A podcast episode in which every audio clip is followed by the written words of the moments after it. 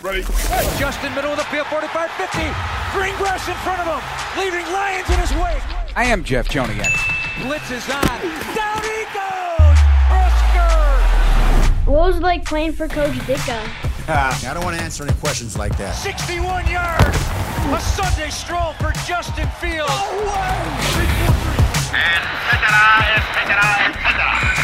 Now, Bears Etc., brought to you by Miller Lite with the voices of the Bears, Jeff Joniak and Tom Thayer. We got a game this week. Big Tom Thayer, Jeff Joniak, and welcome into Bears Etc. preseason style Saturday afternoon, a noon start against the visiting Tennessee Titans. Yeah, I'm excited about it, Tom. I'm excited about real football. Oh, me too. I mean, there are so many elements of the game that we don't get to pay attention to in an organized and controlled practice atmosphere. When you have a game, all doors are open. If you feel you have a vulnerability left in your game, in the mental part of it, the physical part of it, if you're a player trying to gain confidence, here's a, either an answer to a question or part of the solution or something you have to work on. And that's the same thing with the coaches. You don't have a scripted practice down. You don't know what defense they're going to face on the offensive side of the ball and vice versa. So I think it's a really important uh, part of the preseason are these games they play. You know, I saw a tweet uh, earlier from Kurt Warner, the Hall of Fame quarterback, whose career, obviously, if you follow the story, was uh, a miracle in many ways. Uh, wound up being a Super Bowl MVP and a, a Hall of Famer. Uh, advising or reminding those players who aren't getting a lot of snaps in practice right now your time is coming on game day. You're, you're going to play. You may have not been getting a lot of snaps and reps in practice, but you're going to play in these early preseason games. I'm telling you, you know, and sometimes you won't. And that's when you have to have a good, a convicted attitude that if I go back to practice the next day and I don't play in a preseason game, I have to give that same effort with the same confidence that I did up until that point. Remember, Jeff, we talk about it all the time. I didn't play until the second half of the last preseason game my rookie year. And I used to walk out of those games in tears for not playing. So eh, I'm that same person that Kurt is, but we had a different road to getting to where we wanted to. Yeah, it's hard to imagine, given your experience and how long you played in this league. Remember, Bears Etc. is brought to you by Miller Lite. Tastes like Miller Time, Chicago. Also, coming up in today's podcast, an interview I did last week when NFL Network was here at Halas Hall and a visit with Scott Pioli, the former executive in the NFL with the New England Patriots and Kansas City Chiefs and Atlanta Falcons.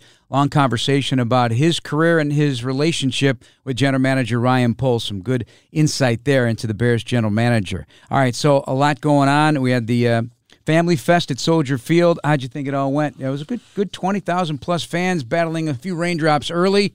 Tony Medlin got all over me because I didn't bring a hat. My hair was getting soaked. He was worried about me. Yeah, you know, he was I really worried about me. Uh, he is. He's concerned. You know, he it's the same concern he has for you that he does for his players and the coaching staff and everybody to have the right shoes on, the right equipment. You know, the same thing. Put a hat on if it's raining. But you know, when you look at the Family Fest, I have a certain appreciation for the fans that come out here and they invest a whole Saturday in coming out to watch a Bears practice. But I think it's really important for the Bears as a team. You don't want questions coming up next Saturday at noon about where's my locker room? How do I get to the locker room? Which is the best closest path to the field? What do I, you know, Tony doesn't have time for these. The coaches don't have time for it. So you get those little things out of the way by having Family Fest. You know the route to get to Soldier Field. You know where you park. You know how you leave the stadium. So those little things that you don't want to spend any game day thinking about it, the Family Fest accomplishes a lot. You know, one of the takeaways from my perspective uh, was about, and we talked about it on the sidelines. We were able to stand there and, and watch up close. But, you know, DJ Moore, the suddenness of that player making a catch, planting his foot, and he's history. He's in the end zone. Uh, Chase Claypool's got some suddenness to him. Darnell Mooney's got some suddenness to him. And then Roschon Johnson likes contact, it appears. Uh, the big running back with the pads on, he likes to deliver a shot. Yeah. So I'm excited about that. you, you know, the, first of all, the wide receivers. There's a group of guys that are very sudden. Then they have a group of guys that are very big and talented. EQ St. Brown, Chase Claypool, just to mention a couple of them. So it gives a variety of options when you have a two or three man game to one side of the offensive formation for the quarterback and for Luke Getsy. So I like what you see out of all those guys. Really puts a lot of, you know, anticipation thinking to, on the defensive backs because they know how quickly quickly these wide receivers can go in and out of their routes. And then when you look at Roschon Johnson, I'm really excited to see this guy in a full contact drill. He's got running back instincts. He's got the innate ability to predict where the hole's going to open up. And I've seen some things in practice out of him that I want to confirm and verify in my mind before I go Yeah. to the mic with him. However, everything that I've seen out of Roschon, I really like. Tom, you've been teasing for a while about this. There's something brewing on Roschon. What, Yeah, what are you keeping to yourself here? All right, so What know, is it? One thing that you always want to look at to a running back that is so talented at the college level, and he can run away from defensive backs, he can see the hole and he can burst, but. Very seldom are they challenged with an extreme responsibility of protecting their quarterback. There's not a lot of blitzing on the inside where the res- the top running backs are responsible for. And then when they are responsible, do they improve at that task? Roschon Johnson, I got to say, is one of the best pass blocking running backs I've ever seen come into the league as a rookie. And it's fundamentally sound, it's sustaining, it's contact with feet. You know, when you have a guy like Walter Payton, he would explode into a blitzer and he would just blow him up before he could take another step. That's not always the way the job is done. Sometimes you have to anticipate the distance that's going to close by a linebacker, and you got to be in a right fundamental fundamental position. You got to be able to have some explosion into his body, and then you have to shift your feet just like an offensive lineman does in his pass protection. And from what I've seen out of Roschon Johnson, it's not a common occurrence. I'm not sitting here bragging about one of these guys year in and year out. And when I saw Roschon do it through some individual drills out in the practice field, it is as impressive as I've ever seen. Refresh my memory. I, I, I want to say that Neal Anderson was pretty good at it, was he? Neal Anderson was is, was great at it also, but he's following the immediate example Yeah. of the guy in front of him, and that's the way Walter Payton went about his business. In office of running backs coach Johnny Roland, that's the way he taught it. You go up there and you meet the linebacker in the hole. Nowadays, sometimes you don't have it because of the play action fake gives you a little hesitancy before you commit to your block. And so, what I've seen out of Roschon, not only as a runner, his blocking is as impressive as that. Score huge savings on an impressive lineup of items at Jewel Osco for you. This handy app features hot digital deals on everything from premium produce and savory snacks to butcher fresh meat and more. Get additional details at jewelosco.com. Jeff Joniak, Tom Thayer. This is episode five of Bears, etc. Big Tom. Uh, I got to say, you came in a little. A little lame today. Bad shoulder? What's up? I know. I just my shoulder sore. Sometimes it, you know, it's like one of those injuries that they always make. They can feel it when it's going to rain, or that sometimes it's sore. And I so my right shoulder hurts, and I know exactly why it hurts and when it started hurting. me. In 1987, I took a rep at left guard because Mark Bortz was kind of hurt, hurting a little bit, and so I was doing a one-on-one against Dan Hampton, and he took an inside rip on me, which is to my right shoulder, and it tweaked my shoulder so much in that one rep that I've remembered it the rest of my life. And every time Honestly? my right, yeah, I swear to God, every time my right shoulder starts hurting, I told Hamp that this year when we were doing the show over the marquee. I go, you know, Hamp, my right shoulder hurts today, and it's all because you. I've never had a problem with it, but that one move, you know, you go against the Hall of Famer, and sometimes you get a little ding. All right, that's internal fire there. Internal, uh, uh, you know, you catch a friendly fire. Yeah. How about anything that's ever happened that you're still feeling now from a opponent? Uh, no, not really. Not uh, not like not like that. You know, there I, there is one time that we I was playing against Pierce Holt and the San Francisco 49ers out in the San Francisco field. And when I went to plant my foot and kind of stab at him, the grass gave way to my right foot and my hip kind of like popped out of place and then popped in place. And I remember saying, "God, if you know, we had an off week or something at the end of the season, I go, I don't, you know, if it was a week away, I don't know if I'd be able to play. That's one thing I do remember, but that was because of crappy field conditions. All in a day's work, Tom. All in a career's work. Uh, there's plenty of guys out here feeling feeling the uh, the pain as well, and they're playing right now because once camp starts, you're never healthy the rest of the year, 100 percent anyway. Your body never feels as good. Now, Well- how do you overcome that? You know, I, I think you you're healthy, but you have body soreness. That's just a part of it. And they have one of the best training staffs, training rooms in the NFL, where if you have something you have to bring to the attention of one of the trainers, they're going to be able to help you out. And so that's just part of the game. And when Matt talked at the podium last year about developing callousness within this team, that's part of the calluses that you have to develop. You're not always going to feel great. You're not always going to feel 100%. So when you do, you got to go out there and give your best effort.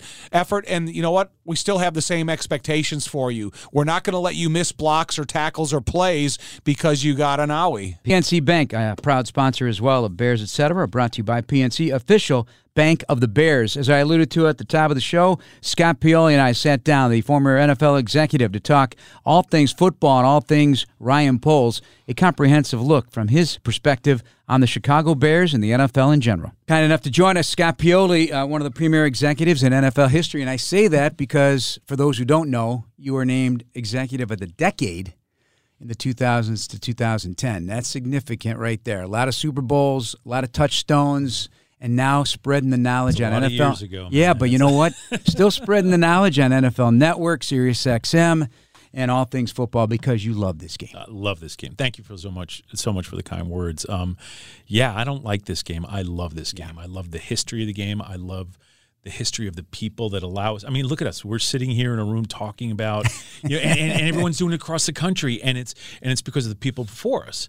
You know, um, I love and respect this game on a level that. Um, you know, even when you end up working in it, whether you're a coach or a GM or a scout, all of us were fans of this game as boys. And you know, I, it's interesting. I told the story. I love this franchise.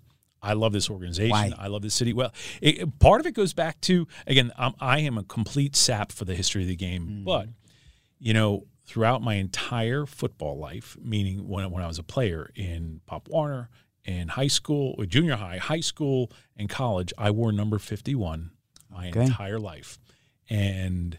Uh, it was because of Dick Butkus. He he was, I, I, you know, watching him on NFL films when I was, uh, you know, when Still gives you kid. goosebumps. Oh my gosh! And and what gave me goosebumps? Like I'm not a I'm not a fanboy in the sense where you know there was never a point in my life where I met celebrities or athletes and was kind of taken back. It's only happened twice in my life, and the first time was when I met Jim Brown when I worked for the oh, Cleveland Browns, and a year later we were actually playing the Chicago Bears.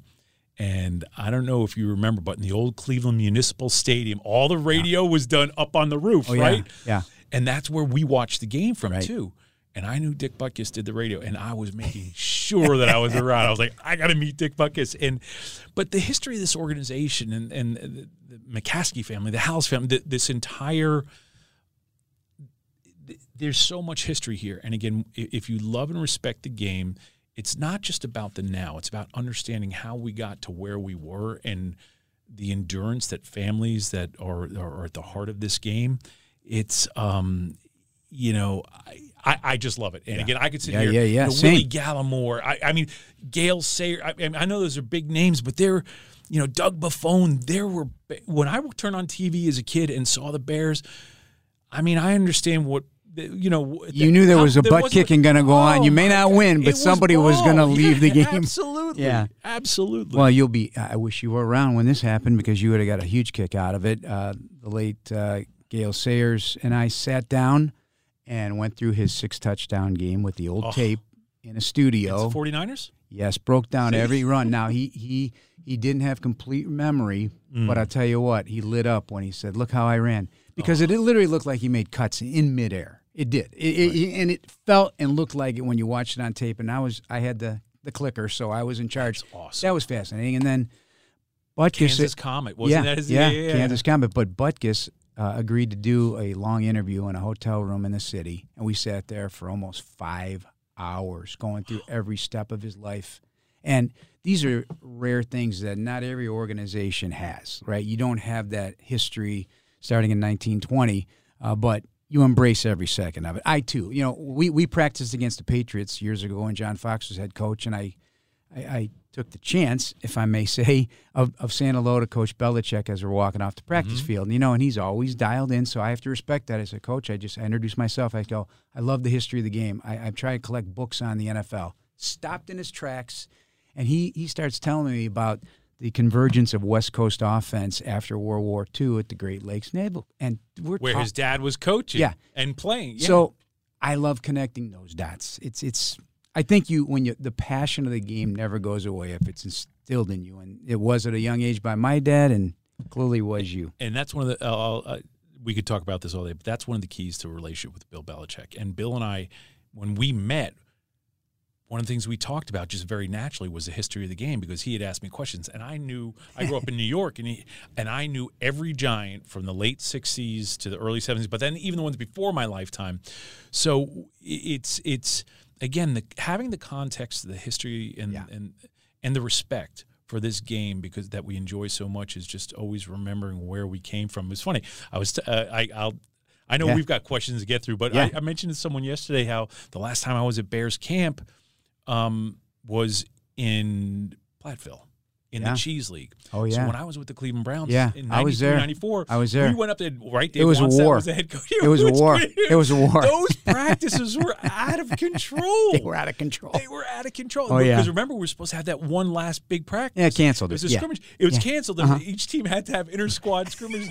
but I mean, people. To, I mentioned the cheese league, and like all the guys Right. looked at me like the cheese league. What's the cheese league? like, yeah, there were eight NFL teams that chose to go to Wisconsin or Minnesota, right on the border. I think they were in Yeah. Mankato. I think maybe. But um, I mean, the Jacksonville Jaguars bought their brought their training camp to Saints Wisconsin. did the took the Saints exactly up there. Right. That was my first year covering Wow. NFL. Was the '85 Bears as a as a young pimply faced kid who was scared to death of Steve McMichael and Dan Hampton to go up to interview him. But the present day Bears hope to have that yeah, same let's growl. about them a little bit. the yeah. same growl, you know, get that defense taking the ball away. Uh, lots to talk about, but everything goes back. The arrow points to QB one. Yeah. wearing that Yeah. number one, and you know, we touched on this in just some casual conversation, and I've I've get I've become kind of opinionated about the whole. You know, just because Jalen Hurts and Josh Allen made the jump from year one to year two, and then year two and the takeoff year three, and by the way, they happen to get Stefon Diggs, they happen to get AJ Brown, and the Bears get CJ Moore. Um, it's amazing. Now, it's almost every fan, every media person thinks it's an automatic. Every story's different. Explain uh, why. Yeah, Scott. it, it's it's. I'm, I'm glad we talked a little bit about this. I'm so glad we're visiting this now because I, I think it's so unfair right now to Justin Fields when you hear those kind of things and when you make comparisons because when you when you make comparisons on certain small data points and don't look at those data points in context there's a lot of mistakes to be made and there's a lot of expectations that can be created that are unfair and just very unfair. And to me, I've always believed that player development, particularly at the quarterback position, is circumstantial. And I say circumstantial in the senses of what is the rest of the roster like? What are the teachers around the people? Who is raising? What are the circumstances that they come into? Who are the people that they're around? What is the talent like that they're around? I mean, Jalen Hurts, he has a lot of talent around him. And oh, by the way, he's had consistently one of the best offensive lines in the National Football League. The Bears are not there yet. Are the Bears improving? Are the Bears getting better? Have they re- improved their receiving room? Absolutely. Have they improved the tight end room by bringing in Tonyan, who can also complement Cole Kmet? Absolutely. We don't know what their running game is, although the rookie from Texas is one of those guys I have. I have Got my, my eye on too. but is their offensive line better? Heck yeah. But again, I think everyone needs to tap the brakes because if the expectations for Justin Fields eh, or the comparison is these things that were spectacular, there were so many other factors that Im- impacted. You know, I go back, hey, I was there when we drafted Brady, right? I saw him sit the bench. I saw what he came into, and I know we won a Super Bowl that year in his first year as a starter. However, everyone talks about Tommy, Tommy, Tommy, and and Tommy had a he had a above average. He had a good season. He had some good games. But what led that team to a championship was our defense and our special teams. We were an opportunistic team. We put our offense in situations and circumstances where they could do the things that were in Tommy's wheelhouse and in Charlie Weis's wheelhouse and Dick Rehbein, who was a quarterback coach. And those things came together. What Tommy didn't do is he didn't lose the game, he didn't screw things up. But really, You know, it- the other thing we had was we had a 1,200 yard rusher in Antowain Smith that year. So there's all these things that lead to the development of a quarterback that are not only teammates, but again, circumstantial. But I also don't want people to just say, "Hey, but the game's different now." You know, you don't you don't need to run the football to win. I still believe you do, especially in the playoffs. You need to have a great defense. You need to take the ball. You know, all those things to set your guy up. You, uh, yeah. I, I want to jump in there because you're Yeah. saying something that, that's brilliant. Chuck. Yeah. it's in order to pass the ball, you need to be able to run the ball. Yeah, yeah, for because sure. at some point in time, th- they're personnel wise, they're going to find ways to lock things down. And if you can't run the ball in the National Football League, you're going to have problems eventually. growth of Ryan Poles also in this equation. Uh, when you're 36, I think he was when he got the job, um, inevitably, and you've been in the in, in the shoe many times in that chair, which he makes. I sat in his chair in the draft room the other day because I had to do something for him for some Chicago uh, school kids. And he goes, "Go sit in the hot seat." and I sat next to George McCaskey, chairman of the board, and I felt blushed. Like Yeah. I can't be sitting in this seat. But the seat is always hot. But growth will come. Everything's not going to happen for him right away either. There will be decisions that don't always work out. They're going to backfire, and you just you just hope to, in the bigger picture, build the foundation and then the structure and then the roof on the house, and you decorate the crap out of it, and then you become a Super Bowl contender. Right? And it uh, Takes time. Absolutely. And here's the other thing: though, is, is Poles has built-in humility. He makes decisions with confidence, but he he combines his confidence with a degree of humility. And quite honestly, he overthinks. Uh, if he hears this, he's probably going to hate me saying that, but I can relate to that because I'm an overthinker also. And so am I. And but but there's something I about am. the overthinker. There's, it, it means you have some humility that you don't have this hubris that you want to get it right and you want to get it right for the right reasons, and that you're willing to make a decision if it goes wrong you look at the process and figure out how you're going to get it right the next time you know it's funny you mentioned Poles so Poles i was 35 when i got oh, into that role Oh, Okay. at the new england patriots as well Wow. and there's you know Poles and I have talked about this. You get in that position, even though I didn't have that title, I was the vice president of player personnel, and I was making those decisions and setting the draft board and free agents, all the stuff that Poles has, and heck yeah, you're going to make mistakes. Mm-hmm. Heck yeah, and that's the thing is, you know, I was I was I was complimenting him on the things that I saw that were good, right, and the things that he had done well, and he very quickly and and, and not in a um, disingenuous way at all. He let me know, yeah, but here's where I screwed this up, and this is what I did. You know, I felt awful about this one player where he did this, and I had to look at Mr. Uh, George and and say, you know, and just feel that guilt. It's not fantasy Right. football. It's No, a billion not. dollar I- industry. I him, you know, I get it. And I said, listen, you're going to make those mistakes. It's going to happen. And one of the coolest things that helped set me free mentally and emotionally, I mentioned the Poles yesterday, was there was a point in time where I made a move. It was a free agent move. It cost Robert money, and a bunch of them were working out really, really well. This one didn't work out well. And I'll never forget, Robert had this moment where he, he can needle you with the best of them. Talking about And- Robert Kraft. Robert Kraft, yeah, I'm sorry. And he could needle you with the best of them. But he also could read me well enough at that time where he said, Hey, listen, let it go. That's the cost of doing business. Mm-hmm. And I said to Poles, I said, you know, there's going to be some times and some places where you're going to make decisions, man, you ain't going to get them right. There's going to be some times where, hey, that was the cost of doing business because it seemed right at the time. Just get most of them right. And and and you know, we he and I can bond over the fact that we were, you know, we were kids in this industry. He started 35. I started 35 in terms of that role. And what a um, resource for him to have you. oh, I- as a, you know, you brought I him into this game. You know, you did. You brought him into this game, and that's a nice, nice resource to have. I appreciate that, but I'll tell you this: even when Ryan was young, when I hired him in 2009, and I was the general manager, and we had won all those champions, I had all these pelts, right? That dude came in and helped me in ways that I can't even fully articulate in terms of balance. Um, he had, you know, I used to t- kiddingly call him the union leader, right? Because he was he was one of the youngest guys in house on the scouting staff, and I don't believe in sycophants. I never wanted to be surrounded by sycophants. Poles knew that, understood that, and he had the strength to come in to me. And again, this guy that I had just hired, that I knew him when he was at BC, and he would say, "Hey, Scott, you know, can we close the door?" And he would bring things to me that he felt I was, I don't know if not that I was either wrong about or that he felt needed to be discussed. And um, so he was a blessing in my life. Trust me. And I'm not saying that just because we're, Yeah. I'm in Chicago No, and talking about it. but it takes some he was a blessing. real intestinal in- in fortitude. Yeah, but the thing was, he could do it in such a way. In a, I here's the thing, with Poles, you quickly learn his heart, and when you understand his heart, you understand his intentions. He was not in there telling me things to be um, manipulative. He was not telling me things to be, um, you know, intentionally disruptive. Um, and he, I think he knew that I trusted him. yeah. So he could say things to me, and he did say things. And and as leaders, you want people like that. You need people like that around. And too many people fail on the side of surrounding themselves with sycophants and people wanting to to be on the right Yes, side. yes, I grew closer yes. to Poles because he told me truth. So is Darnell Wright a perfect Ryan Poles pick?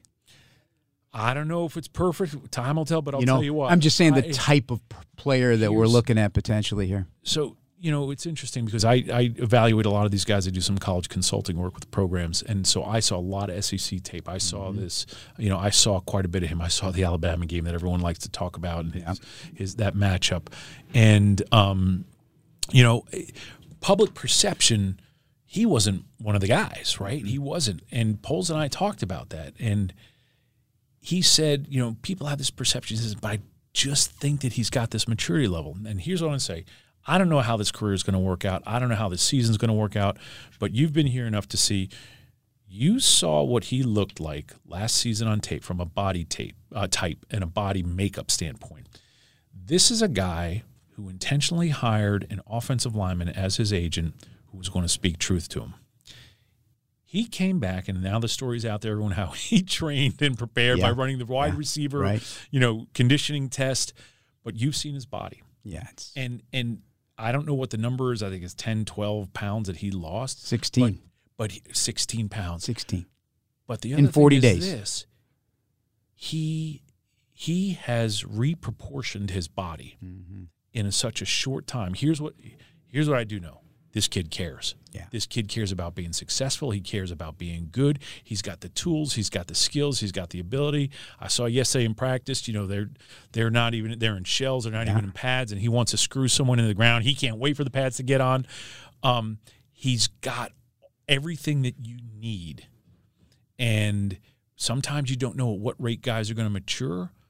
Right now, in a short time, I've seen a guy who just finished a season at Tennessee and is moving right now towards a pretty quick maturity level. All right, we got to watch practice, but wrap us up with a short answer on this question: the impact of a Tremaine Edmunds, Mm. who experienced so much success at a young age and took things over at 19. Now he's now, now he's making all the calls here, and then just the Super Bowl experience of a guy who fought hard to get where he is, an undrafted free agent, and a local guy in T.J. Edwards. What will that do for the Bears? Edmunds and Edwards, I, they're taking the team over. They've Yeah. taken that defense. Uh, Yeah. You could see they have an energy. Sometimes you can sit there and do scouting, you know, all the data points again, and all the analytics, all that stuff. But when you see dudes doing stuff and Yeah. leading people, you know, that's the thing is I tell people one of the most underrated things about our championship teams in New England, we had good players. We had better leaders. We had a locker room led football team. And there's an energy with some of the guys that you just mentioned that are, you know, it's it you could see this thing shifting. But again, let's not expect a Super Bowl this year. Let's not expect necessarily even the division championship. Do you want it? Heck yeah. But there's some good competition. The Bears are getting better. The Lions are getting better. The Vikings are pretty good. This is not a rollover division. So just be patient and let the process play out. We could talk forever, We but we got work to do. that is Scott Pioli. Thank you so much. You're welcome. Thank you. So a nice conversation. We got a lot of insight into what uh, Ryan Poles really is behind closed doors and working elbow to elbow with somebody, shoulder to shoulder, with which he did coming into the league with Scott Pioli. Brought him to Kansas City in 2009. Any takeaways from you? Yeah, you know, the thing that I always liked about Ryan Poles and his development into the GM position is the fact that after his career was over, he didn't take time off. He stayed in the football business, kept his mind and his eyes on the business and the development of all the stages of the inner office. And I think that's why Ryan is raised up the flagpole and he's a GM in the NFL right now. And you hear Scott Pioli say positive things about him in his upbringing into this business This is why Ryan is as successful as he is. How about uh, the other aspect uh, of what everybody's talking about in the Justin Fields comparisons, other quarterbacks trying to, you know, we, we brought it up on this show about Josh Allen, his third year, and his new receiver, and now with Stefon Diggs. And then you go to what's going on with Jalen Hurts, and he gets A.J. Brown, and now DJ Moore's here. He said it's a bit unfair because it's circumstantial. Every There's other factors. Uh, I thought it was a good point he made. It, it is a good point because talent is a big part of the support of the quarterback and the support of the team. However, the improvements that you want to see Justin go through can factor on every single stage of the offense his running ability, his throwing ability, in the way the offense runs itself in, in the running game. So, it, hey, it's always going to be fun to pay, uh, pay attention to Justin because he has explosive athleticism, he has an unbelievable arm. Now you got to be able to put consistency in the system that's born by Luke Getsy into the eyes in the uh, in the way Justin sees it. Bears, etc. Also sponsored by United Airlines, official airlines of the Chicago Bears. All right, Charles Peanut Tillman was uh, in practice this week. Got a chance to talk to him then. He was also at Family Fest. Uh, enjoyed talking to him there as well. You had a long conversation with him. What's what yeah. stuck out about Peanut's perspective you of know, what's going on? Charles and I were sitting there talking about hand play from offensive line standpoint of view. How you got to be able to keep your hands in the framework of the body of a defensive lineman when you're in pass protection or just trying to control him. He was saying that as a defensive back, his hand fighting was very similar to that as an offensive lineman. When he stood in a stance above a def- above a wide receiver, he he kept his hands up where you see a lot of defensive backs mm-hmm. keep their hands back on their side. He was saying that he thinks that the time that you take to raise your hands gives an opportunity for a wide receiver to get into his route. So with Charles's length, he's able to keep his hands up and become an immediate hand fighter as soon as the movement of the wide receiver. They don't pay attention to the cadence. They don't pay attention to the snap of the ball. They pay attention to the movement of the defensive back. So I found that really interesting and so, ever since Charles and I were talking about that, I started paying attention to the specific hand placement of defensive backs, whether it's on the Bears or in the first preseason game or the preseason games coming up. Uh, that's why I like uh, corners with length. If you can get it, you know, get them in here if they can play, if they marry it with their feet, because even if they get beat, they can rally. That length matters. They can get their hand in the in the bucket in the basket and uh, knock that ball away if they happen to lose a step on a guy. Charles was great at well, that. You know, I mean, that's the one thing that. I love about the uh, us the opportunity that we have to be in this job for so long because we have a chance to broadcast the entire career of a lot of these guys and then you have the ability to have conversations with them after the fact. So we're not talking to right. you about what you're going to do this weekend. We're talking about what you did 10 years ago, 5 years ago, whatever. It's the same thing as at Family Fest talking to Patrick Mannelly. You know, he's the same guy that you can put some questions about snapping and everything.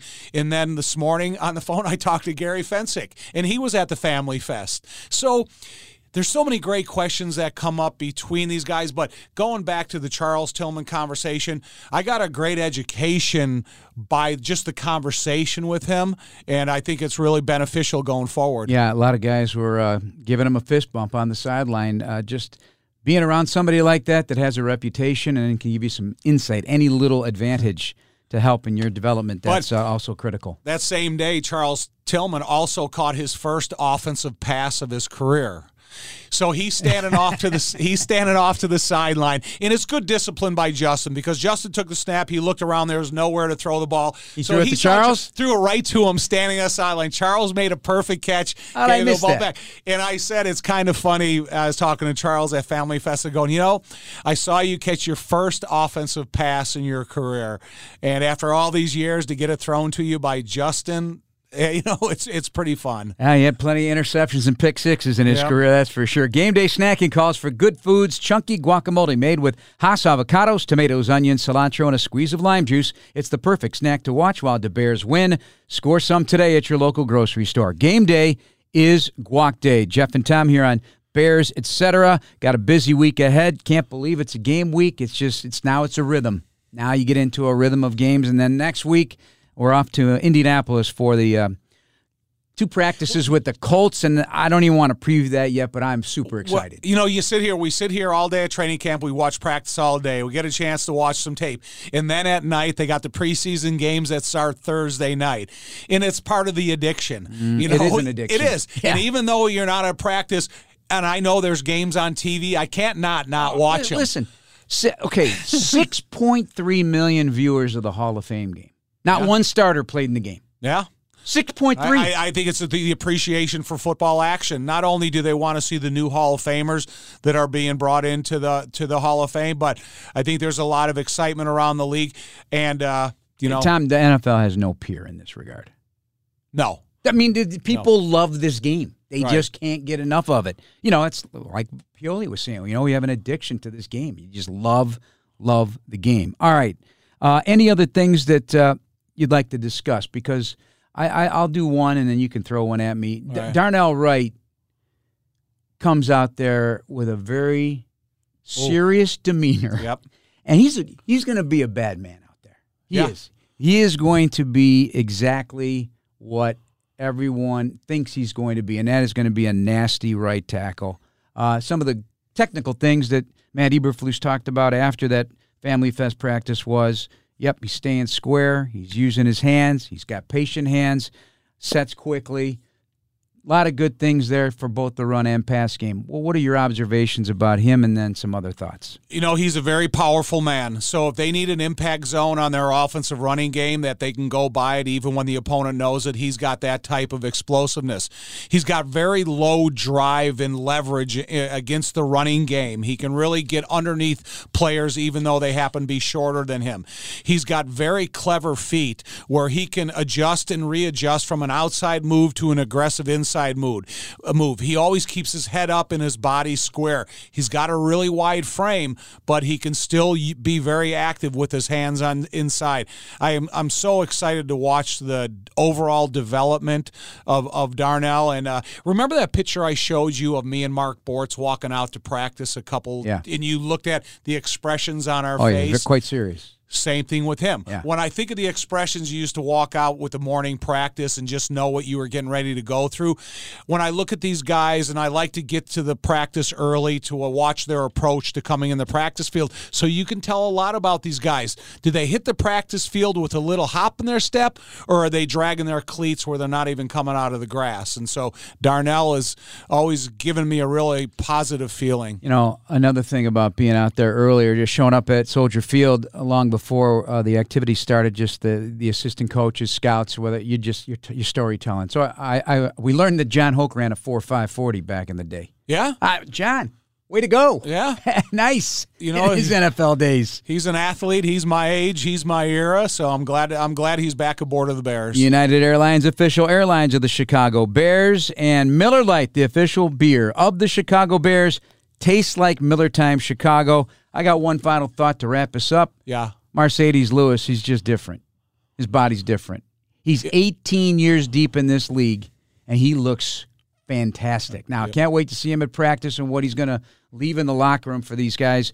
And the same with uh, Yannick Ngakoue when he shows up uh, for practice here on, on Tuesday here at uh, Halas Hall. I, I love guys that love football. And there's no way that you're going to play 18, 19 years in the NFL if you don't love the sport.